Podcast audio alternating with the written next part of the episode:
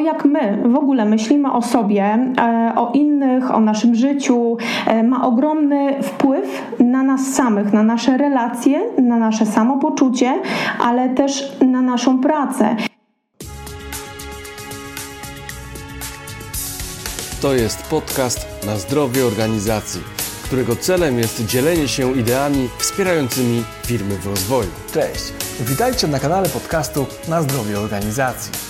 Tutaj rozmawiamy z moimi gośćmi o tym, jak mądrze rozwijać firmę.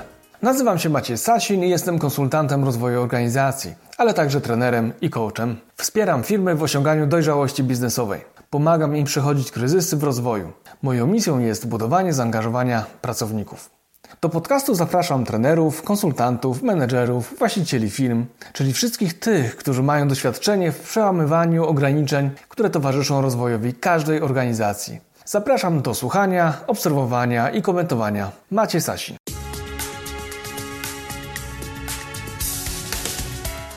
Cześć, witaj w 73. odcinku podcastu Na zdrowie organizacji. Z tej strony Maciej Sasin, Akademia Rozwoju Kompetencji.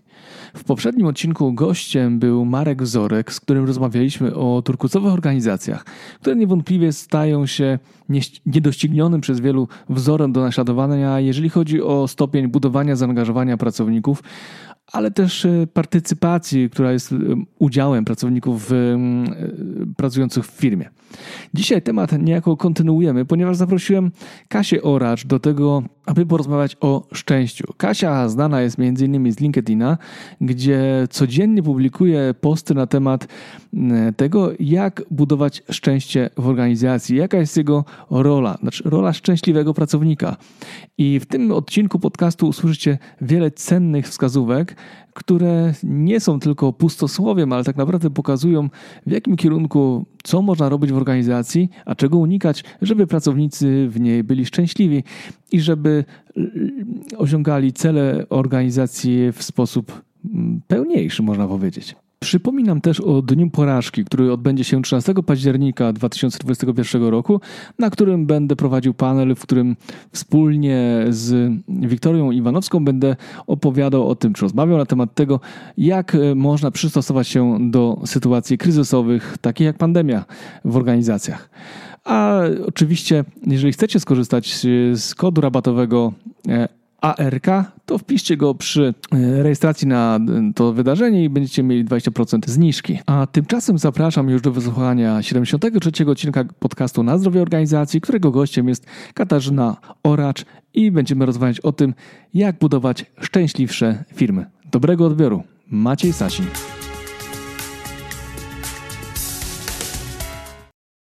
Cześć Kasia, witaj w kolejnym odcinku podcastu na zdrowie organizacji. Dzień dobry, witam Ciebie, witam wszystkich. Zaszczyt tutaj być z Tobą i móc z Tobą rozmawiać o szczęściu. Ja, super, też się cieszę. I zdrowej organizacji, i zdrowej organizacji, to główny jest temat, o zdrowej organizacji, może od tego zacznijmy, bo szczęście to właściwie element zdrowej organizacji. Dokładnie i dlatego właśnie dzisiaj rozmawiamy. E, z Kasią znamy się z LinkedIna, mieliśmy okazję kilkakrotnie e, rozmawiać, a dzisiaj zaprosiłem Kasię, żeby porozmawiać właśnie o temat, na, na, temat szczęścia w organizacji i tego, jakimi metodami można to szczęście osiągnąć, bo szczęście e, też w to mocno wierzę, że jeżeli ludzie są szczęśliwi w organizacji i dobrze im się pracuje, to po prostu osiągają lepsze wyniki i ty dzisiaj nam nawet na to pokażesz dowody i wskaźniki. Tak, Więc Kasiu, zanim Zanim zaczniemy, no to jak zwykle chciałem Cię zaprosić do krótkiego przedstawienia. Powiedz, czym się zajmujesz, czym się zajmowałaś? Dobrze, to zacznę od krótkiej odpowiedzi. Zajmuję się szczęściem, kropka, można by było rzec. E, I choć, choć wielu e, osobom przyprawia, e, przyprawia to uśmiech na twarzy, to muszę powiedzieć, że jest to temat niezwykle ważny i potrzebny w naszym kraju. Natomiast jako osoba, która wywodzi się ze świata biznesowego, ze świata głównie finansowego, zarządzając zespołami sprzedażowymi, wiem, że samopoczucie i szczęście jest mega istotne w kontekście chociażby realizacji naszych wyników biznesowych. A jak wiadomo, no my z natury, y, jako Polacy, jesteśmy y, malkontentami. Tu trzeba to jasno i otwarcie powiedzieć. Ja jeszcze nie miałam okazji dokonywać takiej szczegółowej analizy, nie miałam na to czasu, ale jest już nowy raport, y, światowy raport y, szczęścia, w którym spadliśmy znowu o trzy miejsca, więc 39 miejsca jako Polacy tak. Niestety tak, y, z 39 miejsca przesunęliśmy się o trzy miejsca w dół, czyli jesteśmy w tej chwili na 42 e, miejscu. No i prawda jest taka, że lubimy narzekać jako Polacy. Ja też nie ukrywam, że swego czasu, mimo że jestem bardzo pozytywną osobą, ale swego czasu też popełniłam y, artykuł dla Pulsu Biznesu, w którym to y, tak naprawdę opisywałam y, bardzo ciekawy tytuł Polska narzekaniem płynąca, ale inspiracją w ogóle do tego artykułu też była książka Martina Seligmana Optymizmu można się nauczyć. No bo jak się domyślasz, nie wiem czy wiesz, jak przeciętny Polak na pytanie jak leci najczęściej odpowiada, że szkoda gadać. Szkoda gadać, kiepski dzień, brzydka pogoda, za gorąco, za... tak, albo tak sobie, o dokładnie tak. Złośliwy sąsiad. Generalnie lubimy narzekać w swoim życiu i narzekamy na wszystko i na wszystkich. E, natomiast to, co jest e, ważne, wprowadzając jakby tutaj też temat zdrowej organizacji, bo to myślę, że warto e, podkreślić, że szczęście e, dosyć mocno jest związane z naszym nastawieniem do, do życia jako takiego, do pracy. Nad tym nastawieniem wszyscy możemy pracować. I ja tego nastawienia pozytywnego, optymizmu, e, szczęścia uczę. Także jakby czym się zajmuję? Zajmuję się szczęściem, ale to tak ogólnie rzecz mówiąc mogę powiedzieć, że mm, uczę pozytywnego nastawienia, zarówno w pracy, jak i w domu, bo te światy się absolutnie przemykają. Dokładnie, trudno rozdzielić życie zawodowe i osobiste a myślę, że nawet w drugą stronę, że w pewien sposób nasza praca i to, jak się czujemy w pracy, częściej przenosi się na, na, na, życie rodzinne i takie domowe ognisko niż w drugą stronę. No bo chyba, że rzeczywiście mamy jakąś trudną sytuację taką życiową, graniczną, to wtedy rzeczywiście tak jest. No ale fajnie, że przywołałaś tą książkę Seligmana yy, i jej tytuł, bo tytuł jest, jest przepiękny. Optymizmu można się nauczyć. A, I ja pamiętam... Yy, książkę Frankla, ty zaraz przypomnisz pewien tytuł, yy, też właśnie o optymizmie. Jak ta książka się nazywa, pamiętasz? Yy, o, co opisała swoje doświadczenia w obozie koncentracyjnym, pokazywała właśnie o, o, Y, optymizm, jaki jest w Tak, pamiętam, ale nie pamiętam tytułu. Natomiast o tyle jeszcze jedną rzecz chciałam powiedzieć. Powiem szczerze, że dla mnie akurat książka optymizmu można się nauczyć. Można powiedzieć, że ona mi trochę towarzyszy każdego dnia, dlatego że tam jest fantastyczny materiał, chociażby do tego, żeby sprawdzić, czy jesteś optymistą, czy jesteś pesymistą. I ja dosyć często na warsztatach robię ten test. Ludzie się różnie podchodzą do tego. Czasami boją się, bo boją się, że wyjdzie im pesymista. Natomiast prawda jest taka, że z tego pesymizmu możemy wyjść. E, I to jest najważniejsze, co należy zapamiętać po tym teście. I nie należy się tego e, absolutnie przejmować, czy bać się tego, obawiać. E, natomiast prawda jest też taka, że time to, jak my w ogóle myślimy o sobie, e, o innych, o naszym życiu, e, ma ogromny wpływ na nas samych, na nasze relacje, na nasze samopoczucie, ale też na naszą pracę. I to, co jest bardzo ważne, o czym powiedziałeś przed chwilką, to to, że od zawsze praca i życie prywatne e, to są takie połączone naczynia. I jeśli na przykład jest kiepsko w naszym domu, nie wiem, kłopoty z dziećmi, partnerem, mężem, finansami, no to nie ma siły, by nie odbiło się to y, na naszym podejściu do pracy i odwrotnie. To znaczy, jeżeli mamy kłopoty w pracy, to trudno zamknąć jest po prostu drzwi od biura i o tym zapomnieć. Nie potrafimy się odciąć i y, skupić się na pozytywach i, i na przykład, nie wiem, pochwalić partnera męża, y, dziecko, bo myślimy o tym, co się wydarzyło w pracy. I to się tak trochę nakręca w naszym życiu. Jednym słowem, brakuje nam takiej umiejętności mm, radzenia sobie e, trochę z takim, można powiedzieć, codziennym e, stresem, e, ale myślę, że też za mało skupiania się na tym, co w naszym życiu jest pozytywne. Za mało mamy uważności, takich momentów wdzięczności, które tak naprawdę te nasze prawdziwe poczucie szczęścia budują na co dzień. Dokładnie. To, to co mówisz, jest troszeczkę smutne tak naprawdę. Mm, I, i, I myślę, że jeżeli w pracy mielibyśmy trudną sytuację, ciężką atmosferę, niesatysfakcjonujące zadania, które, które realizujemy, brak możliwości wyrażania swojego zdania, opinii, wpływania na pracę, myślę, że to były tylko na, ten stan jeszcze bardziej pogłębiało. No właśnie, ale Kasiu, jaka jest twoja definicja zdrowej organizacji bo pewnie, szczęśli, pewnie szczęście ma to, tutaj coś do, do, do odegrania, ważną rolę w, tym, w tej twojej definicji. Ma, ma i to bardzo duże i powiem Ci, że e, ponieważ jako e, pracownik e, z ponad 20-letnim doświadczeniem miałam okazję pracować w różnych organizacjach i w tych zdrowych i w tych mniej zdrowych, to mam dosyć, można powiedzieć, jasno sprecyzowaną definicję zdrowej organizacji. Oczywiście ona, moglibyśmy pewnie o, o tej zdrowej organizacji mówić dużo, ale takie próbowałam, mm, próbuję znaleźć takie elementy, które łączą e, albo są ważne właśnie dla zdrowia tej organizacji, które można powiedzieć, że są też takim podłożem tego naszego szczęścia w pracy. I po pierwsze dla mnie zdrowa organizacja to taka, e, w której przede wszystkim moja e, praca ma sens, że wiem po co robię to, co robię.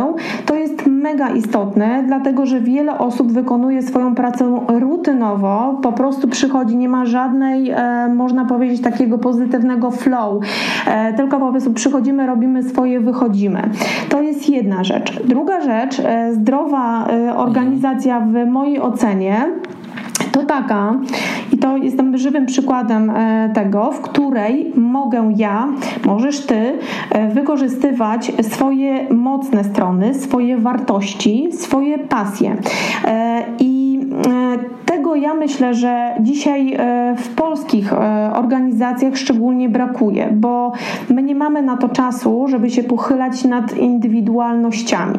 Nie mamy czasu na to, żeby poznać, a jeżeli już poznamy te talenty, bo wiem, że jest dużo projektów prowadzonych w różnych organizacjach dotyczących badania tych talentów, to nie idzie za tym nic. To znaczy, e, pracownik dostaje informację zwrotną: masz takie talenty, no ale co dalej z tymi talentami zrobić? A o to daje nam tak naprawdę poczucie sensu i wartości naszej pracy. A tak naprawdę chodzi o znajomość swojego e, zespołu i też dawanie takiej, e, można powiedzieć, możliwości wykorzystywania tych talentów. I to jest trudne zadanie, a jednak jakby nad tym się nie pochylamy, dlatego że jeżeli pracownik na przykład posiada e, odpowiednie kompetencje do wystąpień publicznych, e, to dawanie mu takiej możliwości będzie dla niego bardzo motywującym wyzwaniem, a nie obciążającym i on to będzie robił z ogromną przyjemnością, czyli nie będzie szukał tak jakby tych zasobów poza pracą, tylko będzie mógł wykorzystywać ten swój talent w e, organizacji. To jest bardzo ważne. Ja akurat mam ten talent, więc e, szkoda, że nie miałam go możliwości wykorzystywania w swoich organizacjach, w, której, w których pracuję, ale za to mogę go wykorzystywać e, mhm. dzisiaj. Trzy. Piękne słowo dzisiaj powiedziałeś, bo to już padło. Poczucie, e, poczucie autonomii. Mhm. Uważam, że jeżeli organizacja jest otwarta na nasze mm, pomysły, na nasze sugestie i zachęca przede wszystkim do dzielenia się swoimi przemyśleniami, to, to mamy takie poczucie A swobody, B y, wolności do dokonywania zmian, ale przede wszystkim na końcu jest ten szacunek, czyli mój głos jest słyszany. Y, I myślę, że ta autonomia dzisiaj y, jest bardzo ważnym elementem.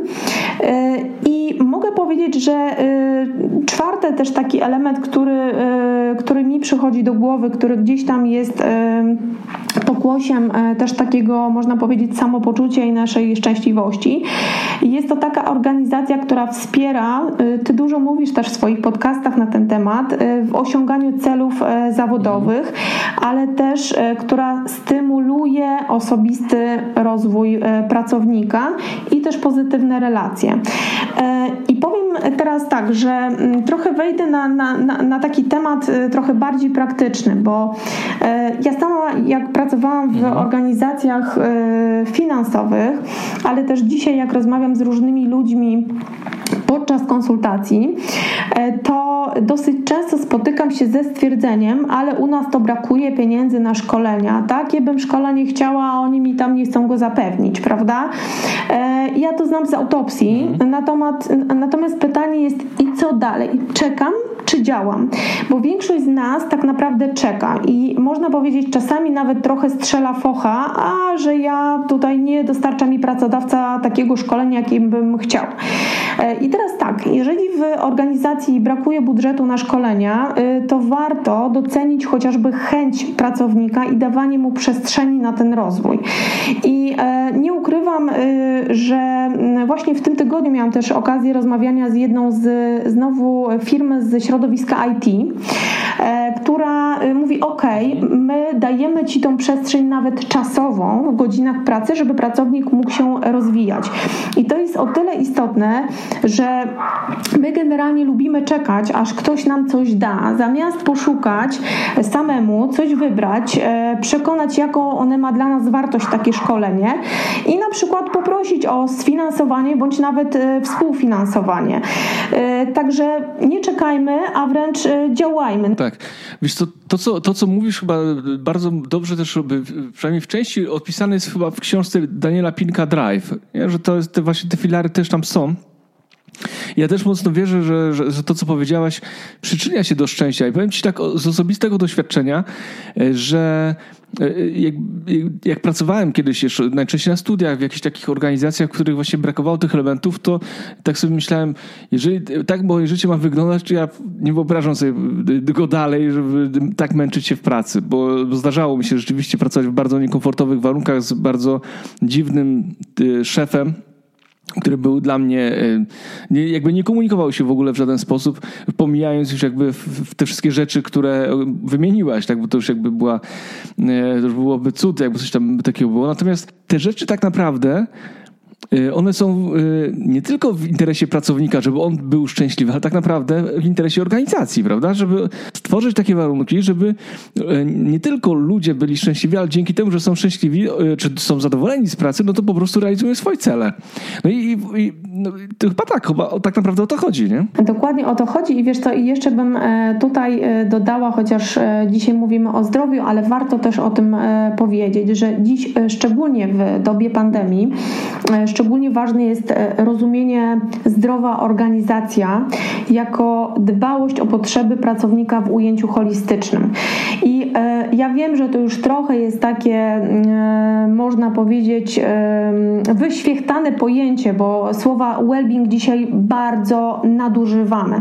Właściwie wszystko nazywamy no well-beingiem, ale tak naprawdę nie chciałabym tutaj absolutnie otwierać puszki Pandory, bo mogłabym na ten temat mówić, ale y, chodzi mi tylko o to, bo mm, nie wystarczy zagwarantować chociażby, tu przychodzę na takie zdrowie psychiczne, nie wystarczy zagwarantować infolinii z psychoterapeutą w organizacji, czy na przykład zorganizować warsztaty z dbania o dobry sen. Owszem, to są ważne tematy, ale bez odpowiedniej strategii, to co powiedziałeś przed chwilką, takie działania będą tylko i wyłącznie działały jak plaster, czyli chwilowo, jeśli w ogóle można mówić o jakimkolwiek y, działaniu, patrząc tak y, globalnie jakby na całą organizację. Także zgadzam się z Tobą, że, że no, warto jest też patrzeć e, nie, nie tylko przez pryzmat e, właśnie pracownika, ale tego, co organizacja, to co mój zespół może osiągnąć dzięki e, właśnie zadbaniu o tą zdrow, zdrową organizację. O może tak. Mhm.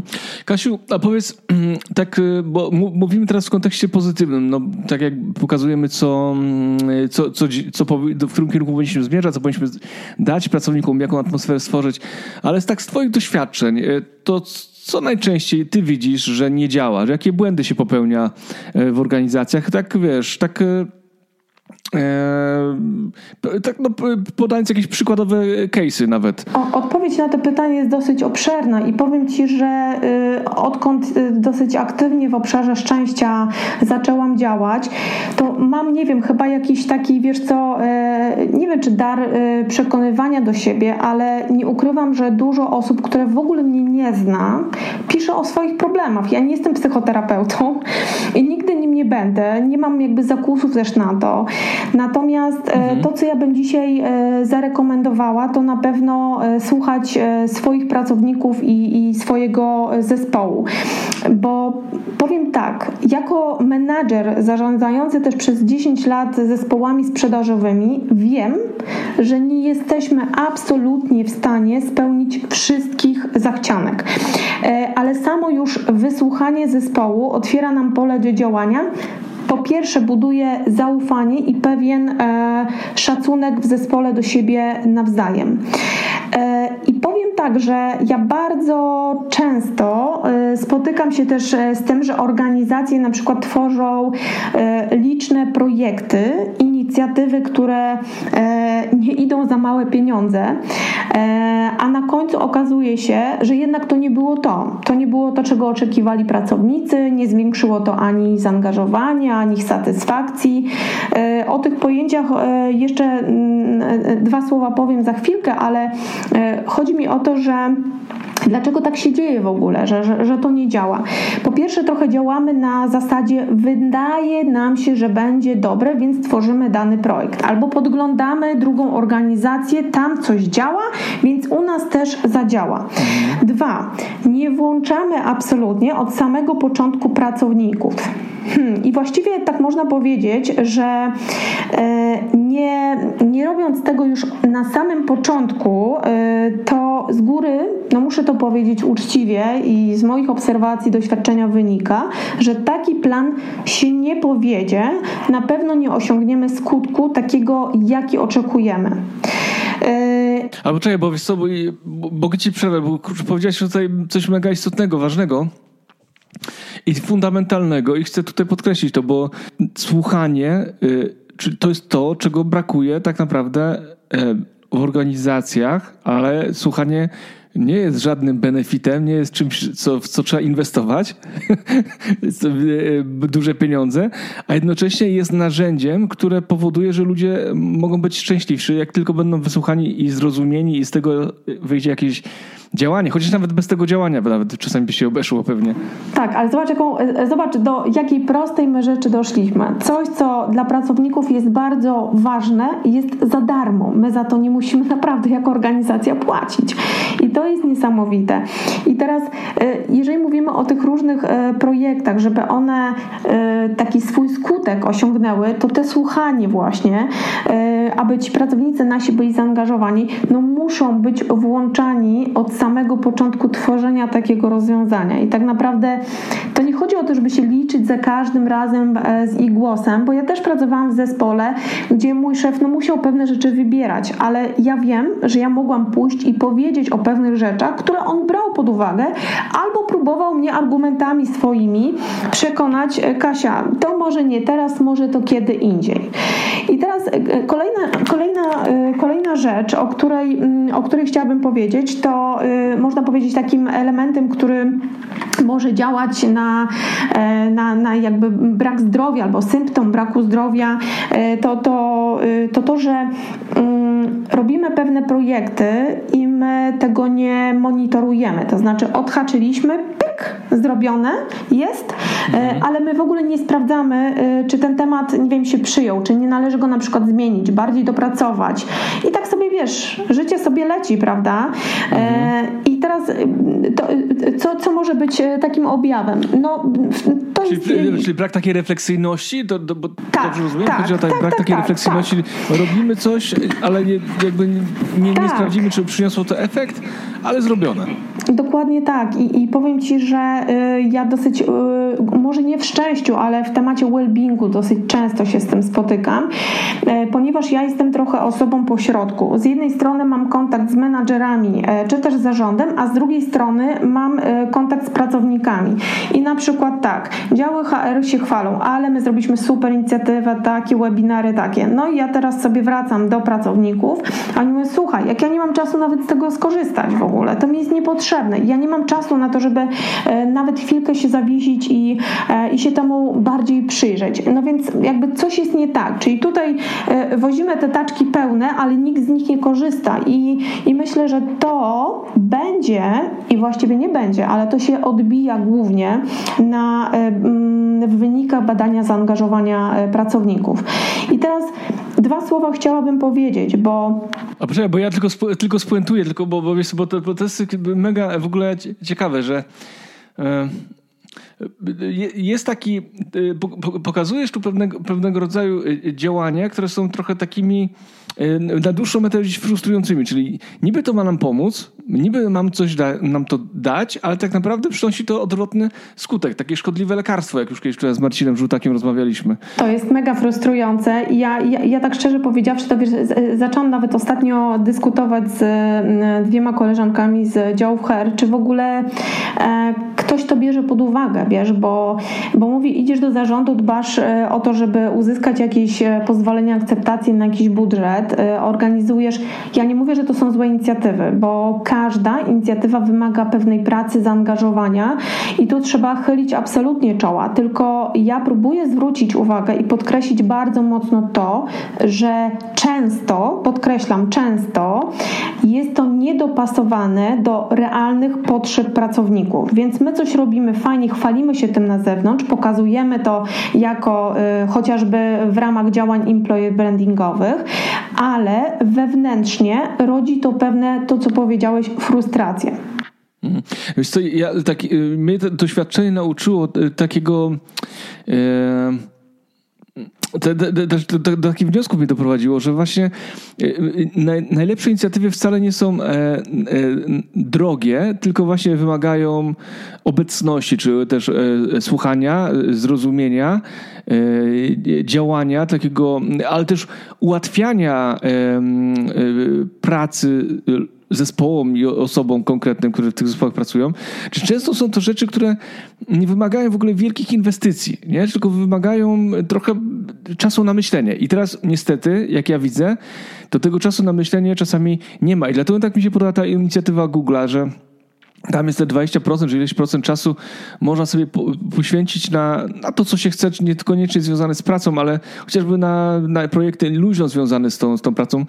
I, i, I w ogóle to jest genialne, tak, tak pomyślałem właśnie w kontekście szczęścia, że umożliwienie pracownikom takiego tych 20% e, spędzenia, w, no 20 czy tam 10, nie pamiętam ileś tam, ileś procent to było, ale generalnie e, to jest niesamowite, że człowiek może realizować też swoje cele w firmie, a często tak naprawdę te cele gdzieś są powiązane z celami firmowymi. Tak podobno powstał kalendarz Google'a, właśnie w, to, w ten sposób, nie? Więc czasami e, pójście w tą stronę jest poprawia klimat i atmosferę w pracy. A jak jesteśmy kurczę załadowani, e, tak jak powiedziałeś, od, od podkorek, to nie ma czasu skorzystać z tych narzędzi. Tak, no nie ma, nie ma, nie ma czasu. I właśnie, e, wiesz co, to jest bardzo pozytywne, o czym ty mówisz i ja też, e, tak jak powiedziałam, e,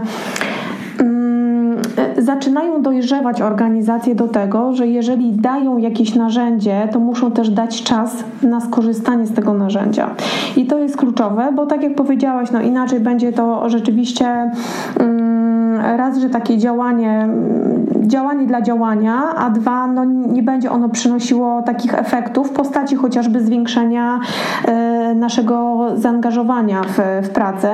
A, a, a jeszcze to, co jest bardzo ważne, że my często, e, ja to wiesz co, akurat badanie zaangażowania pracowników to jest dla mnie po prostu e, konik, uwielbiam mhm. to, dlatego, że ja mam bardzo dużo takich własnych przemyśleń na ten temat i, i dlaczego o, o tym mówię? Dlatego, że jeżeli spojrzymy na takie, można powiedzieć, ujęcie naukowe, jeżeli chodzi o zaangażowanie, no to jest taki stan nasz, który jest, można powiedzieć, związany z takim wyższym poczuciem aktywacji naszej, czyli taką energią pracownika, tak? Mówi się o wigorze, mówi się o oddaniu absorpcji. Natomiast to, co jest bardzo ważne, że satysfakcja natomiast to taki, można powiedzieć, stan przyjemny, ale bez tego komponentu energetycznego. Mhm. I można powiedzieć, że najprostsza taka definicja satysfakcji to zadowolenie okay. z, z, pracy, tak? Jest ok, tak, mam możliwości rozwoju. Polecam tego Tak, tak, jest, tak, polecam. dokładnie, dokładnie tak. Polecam tego Allegrowicza, dokładnie tak.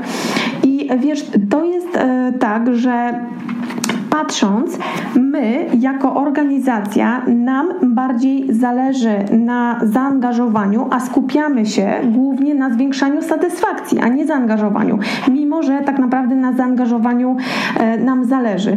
I ja to zawsze uśmiecham się szeroko, bo dostaję z różnych organizacji pytania, które się trafiają w badaniu zaangażowania pracowników. No i teraz wiesz, jak ja y, czytam y, pytanie pod tytułem, czy jesteś zadowolony z benefitów? I tam masz skalę od 0 do 10. No i teraz ty, Maćku, zaznaczasz 5. I moje pytanie zawsze jest takie, co to, jaka to jest informacja dla działu HR? Co HR ma zrobić z taką informacją, że dla ciebie wyszła piątka? Czy to dobrze, czy to źle? I wiesz, no i, e, i to jest bardzo dużo e, pytań właśnie w takim e, obszarze, jak oceniasz. Kiedyś usłyszałam w dużej instytucji finansowej, że zadawanie pytań otwartych jest rozsądne, tylko nie ma mocy przerobowych na to, żeby się zgłębić, przeczytać i zaznajomić z tymi odpowiedziami, bo dużo tak naprawdę tych odpowiedzi, co możemy zrobić w organizacji, żeby żyło nam się lepiej, one są w środku organizacji. Nie trzeba wychylać się gdzieś na tak. zewnątrz, tylko trzeba, znowu wracamy do tego słuchania, widzisz, no. Mamy to w środku u siebie. Wiesz, w ogóle to fajny przykład, fajnie, że w ogóle rozróżniłaś to badanie e, zaangażowania od satysfakcji, bo to, to jest y, bardzo ważne rozróżnienie, często się go nie, nie, nie dostrzega, a ono jest bardzo, bardzo ważne moim zdaniem. E, bo, paradoksalnie można nie być usatysfakcjonowanym ze swojej pracy, ale można być zaangażowanym. Nie? To znaczy, e, i to jest ten problem, tak, że zamiast usunąć te przeszkody, które tą satysfakcję ograniczają, a to są często właśnie te wewnętrzne e, czynniki, bo na przykład jak jestem nie wiem, handlowcem i lubię swoją pracę, lubię kontakt z ludźmi, lubię produkt, który sprzedaję, ale po drodze mam biurokratyczne przeszkody, e, trudności systemowe, nie, go, złą współpracę z innymi działami, no to po prostu no, nie będę e, szczęśliwy, nie będę usatysfakcjonowany, ale mogę być jednocześnie zaangażowany. Więc to jest tak, e, to, to fajne, fajne rozróżnienie. Natomiast prawda jest też taka, że jeżeli dobrze wspomniałeś o tych badaniach, no jeżeli y, te badania, jakby nie wyciągnie się z nich konkretnych wniosków, nie wdroży się działań, no to też można powiedzieć, i to się dzieje, że one po prostu będą też takim kolejnym szkodliwym lekarstwem, które będą frustrować y, ludzi w organizacji. No bo jak pytają, odpowiadamy, a nic się nie dzieje, y, nikt z tym nic nie robi, tak. no to po co odpowiadać? Za, za, frekwencja za rok będzie... Wiesz co, tak, ale, ale bardzo ważną rzecz teraz jeszcze powiedziałaś, to już tak e, wracając, już kończąc temat e, zaangażowania pracowników. Znaczy generalnie ankieta badania zaangażowania pracowników już jest, e, można powiedzieć, odczytywana przez pracowników jako coś, co mm, pewnego rodzaju zobowiązanie. Czyli jeżeli pracownik mnie pyta, to najprawdopodobniej zakładam, że coś się po tym badaniu zmieni. I ostatnio y, byłam też e, na, na bardzo ciekawym spotkaniu organizowanym przez Związek Banków Polskich, mhm. gdzie miałam okazję poznać osoby po, po, po, gdzieś tam po latach, mimo że ja cały czas ten kontakt e, z środowiskiem finansowym mam. E, rozmawiałam z jedną e, pań szefowych działów HR jednego z banków w Polsce, która powiedziała, że że tak badanie, badanie zaangażowania pracowników jest robione, ale największy kłopot jest jakby z wdrożeniem później inicjatyw, które wychodzą, czyli spełnieniu, można tak powiedzieć, oczekiwań. I ja też taką receptę mam na to, że my pytamy o wszystko. I to jest czasami takie zgubne, dlatego że jeżeli my pytamy o wszystko, to my ma, ja wiem, że chcemy przebadać wszystko, ale w mojej ocenie może warto po, y, podzielić to badanie zaangażowania na kilka mniejszych, co jakiś czas zrobić, niż wszystko, dlatego ale że oczekiwanie pomysł. pracowników, tak, dlatego że oczekiwanie pracowników jest takie, okej, okay, ja wyrażam swoje zdanie, ale ja zaraz y, oczekuję efektów i powiem Ci, że byłam y, uczestnikiem badań zaangażowania, kiedy się nic nie działo po takim badaniu. Nie muszę mówić, jak zespół był sfrustrowany. Ale też powiem o bardzo ciekawym przykładzie, kiedy na przykład nasz szef e, zapytał, e, wyszły, no nie wyszły na bardzo pozytywnym poziomie wyniki zaangażowania pracowników, co też skutkowało naszym późniejszym spotkaniem face to face z naszym szefem, który oczywiście przyszedł do nas do zespołu i e, to była taka bardzo otwarta rozmowa i mówi, ok, powiedzcie mi, na czym wam najbardziej zależy. I pamiętam, że tam różne propozycje były, można powiedzieć, poruszane.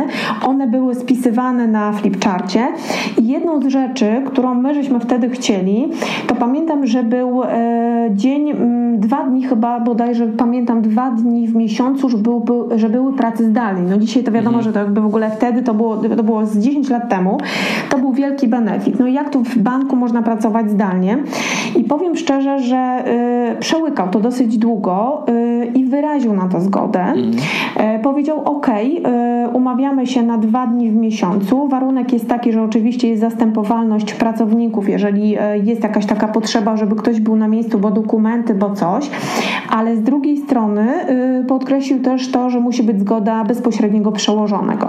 I powiem Ci, efekt był taki, że po pewnym czasie, oczywiście nie mówię już o tym, że poprawiła się atmosfera w zespole, ale druga rzecz, wiesz, że wbrew pozorom niewiele osób z tego dnia czy dni korzystało, a mimo to już dawało takie poczucie, kurczę, wysłuchał mnie. Mhm. E, jednak dostałem to, co chciałem. Miałem głos, powiedziałem, dostałem. I już samo to poczucie, że ktoś mnie wysłuchał i coś w kierunku tym zrobił, tak. już dawało taki element po prostu pozytywnych i poprawy relacji w zespole. Więc to, to było naprawdę fantastyczne, mimo, że niewiele osób z tych dni, podkreślam, korzystało.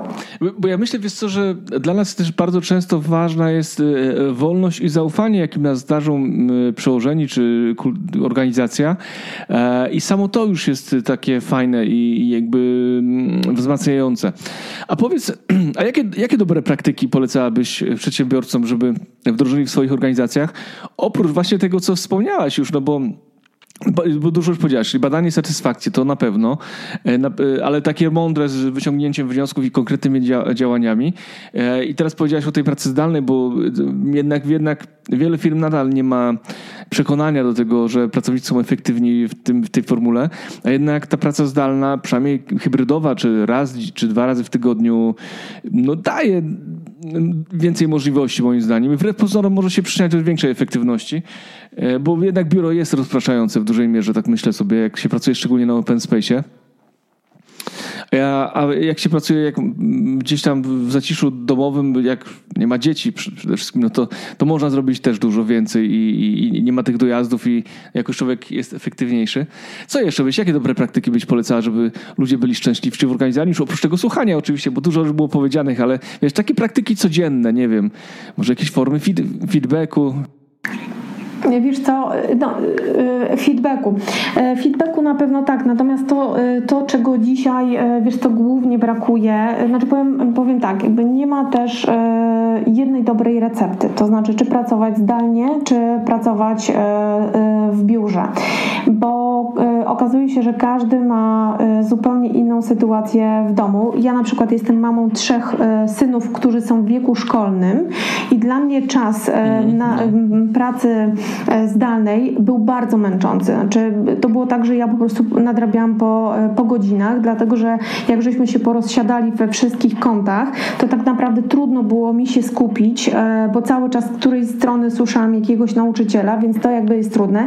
Uważam, że na pewno należy tutaj słuchać. Wiesz co, moja główna taka recepta jest, widzisz, to jest właśnie, ja tu bardzo ogólnie, bo mogłabym tu naprawdę poszczególne rzeczy mówić i feedback, docenianie pracowników, e, organizowanie, świętowanie sukcesów, e, wprowadzanie jakichś elementów wdzięczności, życzliwości. No to jest naprawdę mnóstwo, e, mnóstwo fajnych sposobów, których zresztą też uczę na warsztatach. Jestem ambasadorem szczęścia, ale taką, można powiedzieć, patrząc z wnętrza organizacji, to powiem tak, nie ma jednej recepty i znowu wrócę do tego, co mówiliśmy, czyli słuchajmy, rozmawiajmy z pracownikami. Jeżeli mnie na przykład zapytałbyś, o takie konkretne na przykład e, rady dla, e, dla menadżerów, to, to to, co jest bardzo ważne, to żebyśmy E, nie wiem, czy kiedyś rozmawialiśmy na ten temat, ale jest takie bardzo fajne określenie z języka angielskiego false consensus effect, który mówi, że o, o zjawisku fałszywej powszechności, czyli zakładanie z góry, że ludzie mają tak samo jak ja. I tu jest taka rada, żeby mhm. jednak menadżerowie nie ulegali takiemu złudnemu przekonaniu, że to, co mnie motywuje, mnie samą do pracy, mnie samego do pracy, motywuje też podwładnych. E, I dzisiaj się bardzo dużo mówi o tak zwanym ludzkim podejściu. Naprawdę, a teraz w ogóle gdzie nie słyszę, to takie ludzkie podejście, ludzkie podejście. No i wracamy tak naprawdę do tego, co, e, co powiedziałeś, czyli e, do tego, żeby dać ludziom się wypowiedzieć i przede wszystkim umieć słuchać.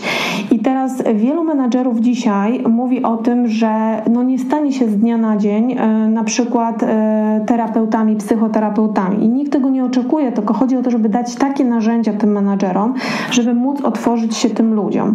E, ale z drugiej mhm. strony powiem Ci, że bardzo ciekawy e, też właśnie dyskusja była podczas konferencji Związku Banków Polskich, dlatego że tam e, ja też bardzo mocno podkreślałam, że my, ja mówię my jako menadżerowie, nie będziemy w stanie zadbać o dobrostan pracowników, jeżeli najpierw nie zadbamy o swój dobrostan. Także to jest kluczowe. Okay, to, to, jest, jest bardzo kluczowe, bo y, to jest tak trochę pędzimy, pędzimy. Mówimy tutaj tak, zadbaj o dobrostan pracowników, ale jeżeli sami wewnętrznie nie jesteśmy wyciszeni, uspokojeni, nie radzimy sobie z tym stresem, także, y, a każdy ma dzisiaj do tego prawo i w większości sytuacji ma to miejsce, to warto najpierw jednak skupić się nad sobie, na sobie i popracować nad własnym dobrostanem. Druga rzecz, y, która jest taka bardzo, bardzo istotna w mojej ocenie, to to, że Pewne jest to, że człowiek działa najskuteczniej w takich warunkach, o których Ty przed chwilką powiedziałeś, czyli wolności, zaufania, partnerstwa, współpracy. I właśnie nie chodzi o taką stricte turkusową e, organizację. E, dużo się właśnie o tym mówi, o tym e, takim ludzkim podejściu, o którym mówiłam. Jeśli damy naszym pracownikom taką, można powiedzieć, styczność z ludzkim podejściem, to nie tylko możemy liczyć na realizację tych celów, ale jesteśmy w stanie wziąć jeszcze więcej, bo taki pracownik, on będzie bardzo chętnie wykraczał poza zakres swoich obowiązków. Nawet nie będziemy musieli go prosić o to, żeby on to wykonywał. To jest tak jakby wtopiony jest w organizację, ale pewne rzeczy muszą być, e, czy warunki spełnione do tego, żeby to musiało zaistnieć. Tacy pracownicy, też jeszcze tylko dokończę jedno zdanie, nie będą szukać innych, a, a, innych alternatyw. Znaczy oni będą lojalni wobec tego pracodawcy, ale już, y, bo chciałeś coś powiedzieć. Tak, nie, wiesz co, chciałem powiedzieć, że to jest mega po prostu e, ważne i to, co powiedziałaś i e, też sam doświadczyłem ze strony e, współpracowników czy pracowników właśnie takiego, takiego jakby wychodzenia poza ramy, poza schematy i wychodzenia z inicjatywą właściwie jakby bez wskazywania palcem. I jakby i, i, często widzę, że to się dzieje wtedy, kiedy ludzie są rzeczywiście zaangażowani i im zależy na organizacji, na zespole, a nawet na szefie, bo nawet to powiedzenie, które często się słyszy, że przychodzi się do firmy, odchodzi się do szefa, to to jak jest dobry szef, to często nawet jak firma jest za przeproszeniem niefajna, no to wtedy zostaje się, bo ma się fajnego szefa i fajnie się z nim pracuje. To tylko pokazuje, jak ważna jest rola menedżera i jego, jego postawa wobec, wobec ludzi. Ale widzisz, cały czas tak naprawdę kręcimy się, mówiąc o szczęściu, mówimy o takich fundamentach tak naprawdę, o, o słuchaniu, o feedbacku, o wdzięczności powiedziałaś. E, to, to, jest, to jest niesamowite jakie proste narzędzia, niskokosztowe e, są e, do zastosowania, a my właśnie bardzo często u, u, uciekamy w jakieś benefity, właśnie w jakieś takie często e, niestworzone historie. Ja już sam zawsze lubię z tego ponawiać, jak już mogę, owocowe czwartki, co uważam, szczególnie w IT firmach. Ja to, ja to szanuję i tak rozumiem, że to jest fajne, ale z drugiej strony tak sobie myślę, że to jest trochę takie śmieszne, nie? Że, że po prostu e, no, musimy ludziom owoce kupować, a oni mają, zarabiają całkiem fajne pieniądze, i, a, a, a oni są nieszczęśliwi w tej samej organizacji, bo, bo nie mają fajnych, poukładanych relacji w zespole i, i mają szefa, który kurczę ich nie słucha. No, no wiesz, e, to jest tak, że właśnie w ostatnim czasie miałam okazję rozmawiać z jedną z firm z mm, środowiska IT. No umówmy się, to nie jest łatwy obszar, to znaczy ci ludzie na pierwszym miejscu, dla nich benefity to są uchu, hu i daleko. Na pierwszym miejscu to jest przede wszystkim rozwój, tak. ciekawe projekty i to wiesz, no, no to właśnie to też pokazuje, że znajomość tego swojego zespołu, jeżeli im nie będziemy jakby cały czas podkładać możliwości rozwoju, wchodzenia w nowe projekty, no to on będzie szukał bardzo szybko e, miejsca gdzieś na zewnątrz, żeby taką możliwość sobie dać, a ponieważ e, rynek jest łasy na te osoby, to naprawdę rotacja w tych zespołach jest, e, w tych zespołach jest bardzo duża. I jeszcze jedną rzecz, którą powiedziałeś a propos szczęścia.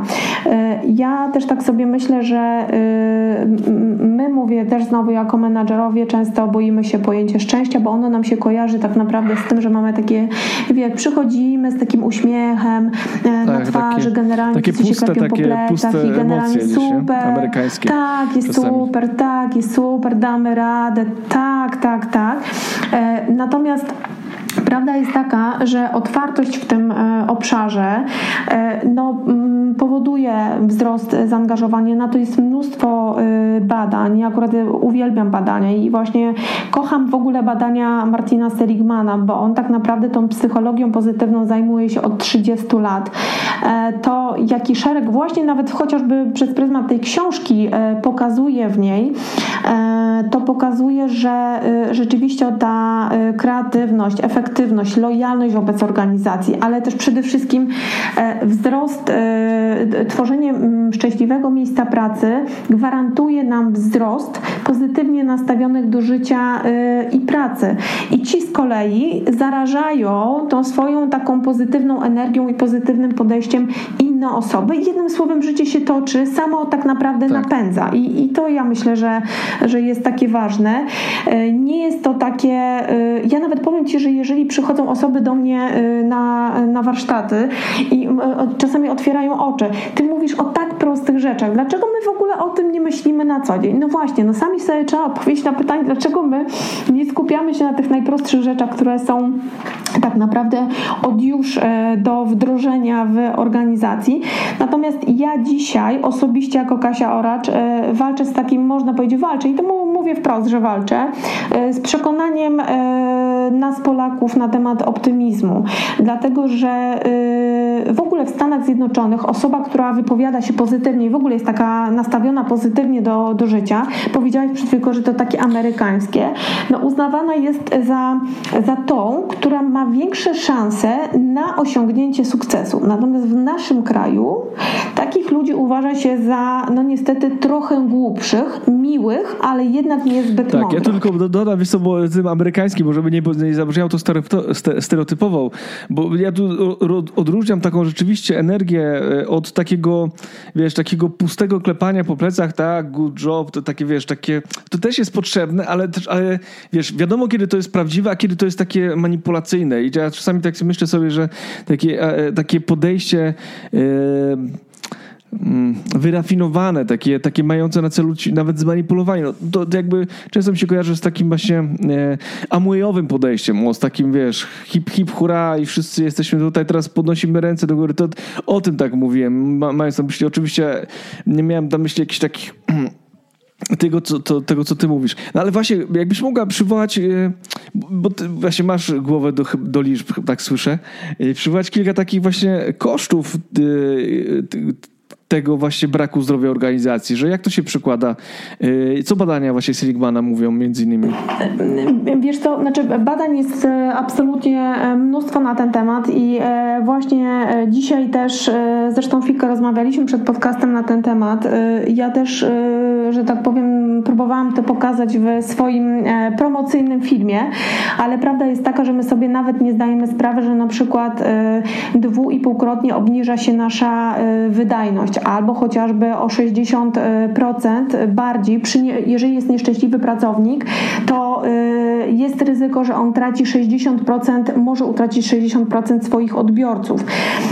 No my o tym nie myślimy w ogóle, nie mówimy o tym głośno, a dla mnie te cyfry są mega ważne, bo one pokazują tak naprawdę realnie, ile już nie może zyskać organizacja, ale ile może stracić organizacja. I też zamysł tego filmu i w ogóle tych moich działań jest taki, żeby pokazywać, że okej, okay, dzisiaj my w Polsce w ogóle w organizacjach nie mierzymy poziomu szczęścia.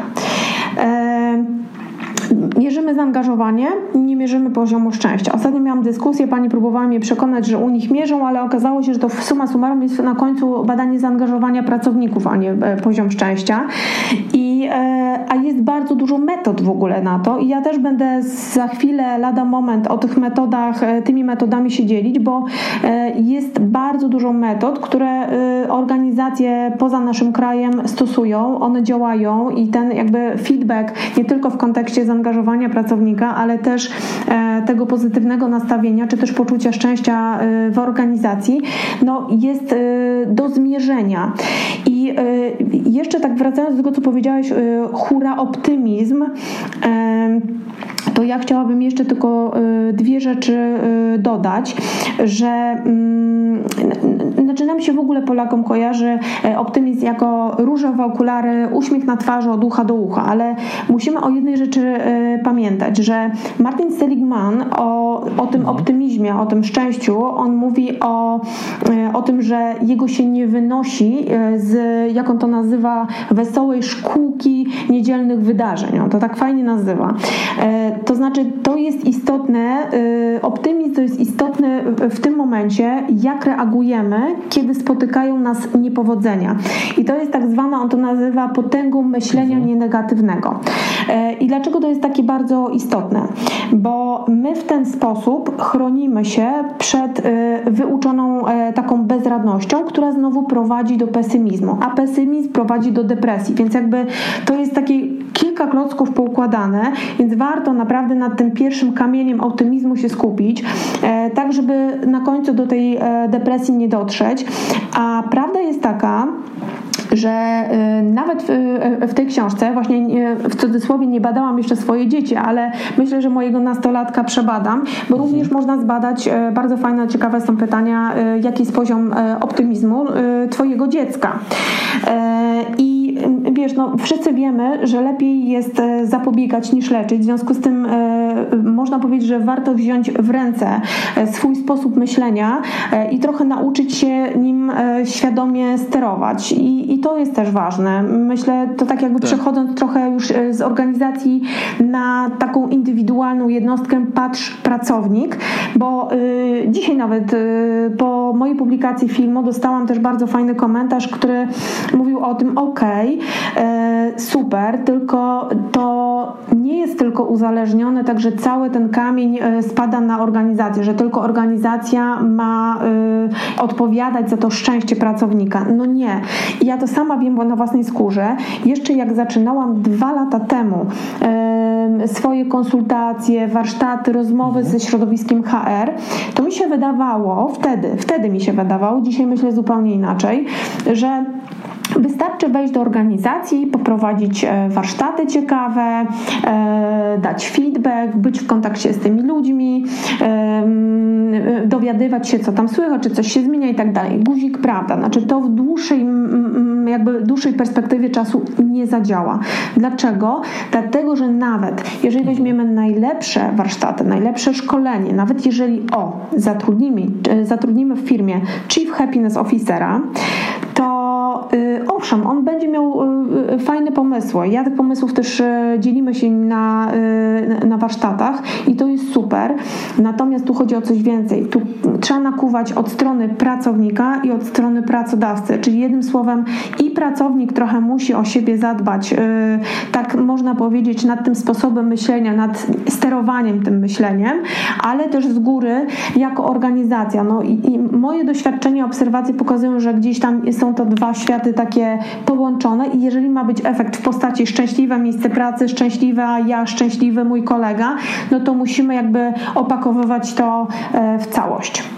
Wiesz co, i chyba to będzie najlepsza puenta dla, tego, dla, dla te, te, tej rozmowy, bo chciałem jeszcze zapytać o, o te porady, ale tych porad padło już tyle w tym podcaście, że już nawet już nie będę cię pytał standardowo te, te trzy rzeczy na koniec, e, ale, ale właśnie wykorzystam ten moment, bo ta puenta jest, jest, jest genialna. Nie da się punktowo e, zmieniać, wprowadzać szczęścia w organizacji, ale trzeba to robić systemowo, od strony pracodawcy, od strony pracowników, od strony menedżerów, tak żeby tak naprawdę każdy każdy czuł, że, że może coś do tej, organizacji, do tej organizacji wnieść, że może czuć się dobrze, może realizować cele swoje, cele, cele firmy i, i gdzieś ten efekt synergii następuje. Nie? Bo to, a, a, zrobienie szkoleń, to ja się cieszę o tym powiedziałeś, bo już chyba nawet mówiłem kiedyś w jakimś odcinku o szkoleniach, że zrobienie szkolenia jednego, drugiego, tak jak wcześniej powiedziałeś, ze snu, tam z czegoś, nawet z informacji zwrotnej, jakby jeżeli tego się nie wdroży, jakby nie wykorzysta w praktyce, nie wdroży się w to codziennego działania,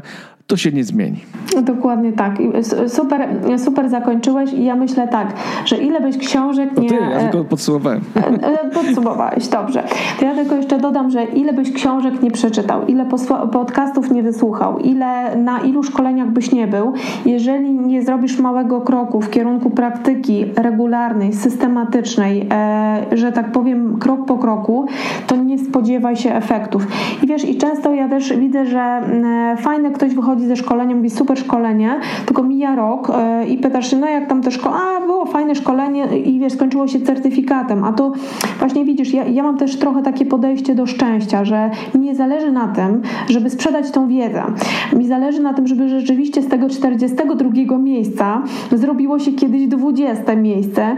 To jest moja ambicja, bardzo duża, ale, y, ale właśnie chcę przez to powiedzieć, że, y, że to nie chodzi o sam sam jakby y, kwestię posiadania tej wiedzy, e, bo dzisiaj wiedzę możemy naprawdę czerpać z różnych źródeł i super, że ją czerpiemy, super, że jesteśmy otwarci na rozwój, ale jeszcze do tego jest praktyka, bo to ona czyni nas mistrzem i to ona nas tak naprawdę uczy, jak lepiej żyć w pracy i radzić sobie w życiu, po prostu naszym codziennym. Dokładnie, dokładnie i trzeba, trzeba to umie, umiejętnie z tej, z tej wiedzy, z, tych, z tego, co otrzymujemy, czy na szkoleniach, czy z tego korzystać, bo samo się nie zrobi, a sama wiedza może nas nawet, ja mówię, frustrować, że ją posiadamy i nic ją nie zrobimy, czy organizacje ją posiadają, a nic ją nie robią. Kasiu, dziękuję Ci za, za udział, za to. Ja Ci nawet, nie, tak spojrzałem na nagranie, bardzo mało Ci przerwałem, ale mówiłaś tyle rzeczy tak intensywnie, tak dużo tutaj fajnych się pojawiło, że, że bardzo się cieszę, że, że właśnie e, no, taką, takiej pigułki wiedzy nam tutaj zaserwowałaś. Super, bardzo się cieszę, ja również, było mi bardzo miło y, i, i niech, ta, niech ta wiedza idzie w świat, niech, niech ta wiedza tak. po prostu będzie wykorzystywana, a ja jestem do dyspozycji, więc kto do mnie pisze, to każdy wie, że tak. odpisuje, więc super, bardzo Ci dziękuję za zaproszenie, naprawdę. Kasię, Kasię Orasz znajdziecie pewnie najlepiej na LinkedIn, prawda? Tak, tam... tak. Naj, e, najlepiej jestem tam bardzo aktywna. E, na razie każdego dnia, pewnie za chwilę się to trochę zmieni, e, ale tak rzeczywiście jestem aktywna, natomiast ja jestem nauczona, może nie będzie to fajnie brzmiało, korporacyjności, ale wiem, że zawsze ten kontakt z drugim człowiekiem staram, pracowałam przez wiele lat z klientami, więc dla mnie informacja zwrotna jakakolwiek jest bardzo ważna, więc staram się naprawdę odpisywać na każde wiadomości, a nawet często dostaję zaproszenia na kawę, na które się też umawiam, więc jestem do dyspozycji. Super, Kasiu, cieszę się. E, jak macie pytania, śmiało piszcie do Kasi. Kasia szczęściem się chętnie dzieli i energią zaraża, czego byliśmy świadkami wszyscy dzisiaj. Dzięki, Kasia. Dzięki bardzo, pozdrawiam serdecznie. Wszystkiego dobrego.